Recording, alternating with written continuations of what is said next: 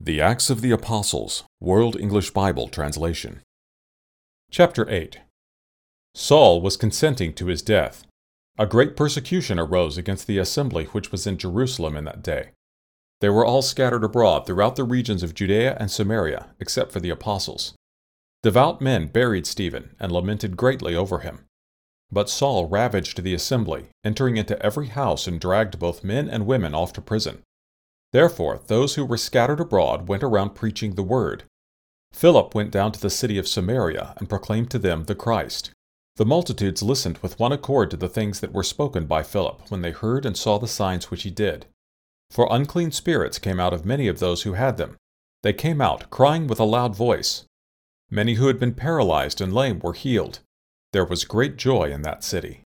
But there was a certain man, Simon by name, who used to practice sorcery in the city and amazed the people of Samaria, making himself out to be some great one to whom they all listened, from the least to the greatest, saying, This man is that great power of God. They listened to him because for a long time he had amazed them with his sorceries. But when they believed Philip preaching good news concerning God's kingdom and the name of Jesus Christ, they were baptized, both men and women. Simon himself also believed. Being baptized, he continued with Philip. Seeing signs and great miracles occurring, he was amazed.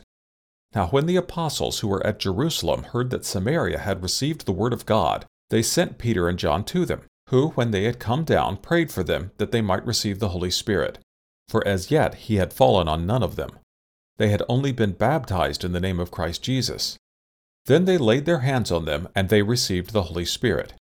Now, when Simon saw that the Holy Spirit was given through the laying on of the apostles' hands, he offered them money, saying, Give me also this power, that whomever I lay my hands on may receive the Holy Spirit. But Peter said to him, May your silver perish with you, because you thought you could obtain the gift of God with money. You have neither part nor lot in this matter, for your heart isn't right before God. Repent therefore of this your wickedness, and ask God if perhaps the thought of your heart may be forgiven you. For I see that you are in the gall of bitterness and the bondage of iniquity. Simon answered, Pray for me to the Lord that none of these things which you have spoken happen to me. They therefore, when they had testified and spoken the word of the Lord, returned to Jerusalem, and preached the good news to many villages of the Samaritans. But an angel of the Lord spoke to Philip, saying, Arise and go toward the south to the way that goes down from Jerusalem to Gaza. This is a desert. He arose and went, and behold, there was a man of Ethiopia, a eunuch of great authority under Candace, queen of the Ethiopians, who was over all her treasure, who had come to Jerusalem to worship. He was returning and sitting in his chariot and was reading the prophet Isaiah. The Spirit said to Philip, Go near and join yourself to this chariot. Philip ran to him and heard him reading Isaiah the prophet, and said, Do you understand what you're reading? He said, How can I, unless someone explains it to me? He begged Philip to come up and sit with him. Now the passage of the scripture which he was reading was this He was led as a sheep to the slaughter, as a lamb before his shearer is silent, so he doesn't open his mouth. In his humiliation, his judgment was taken away. Who will declare his generation? For his life is taken from the earth. The eunuch answered Philip, Who is the prophet talking about? About himself or about someone else? Philip opened his mouth, and beginning from this scripture, preached to him Jesus. As they went on the way, they came to some water, and the eunuch said, Behold, here is water. What is keeping me from being baptized?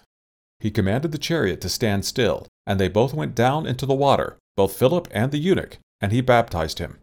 When they came up out of the water, the Spirit of the Lord caught Philip away, and the eunuch didn't see him any more, for he went on his way rejoicing. But Philip was found at Azotus. Passing through, he preached the good news to all the cities until he came to Caesarea.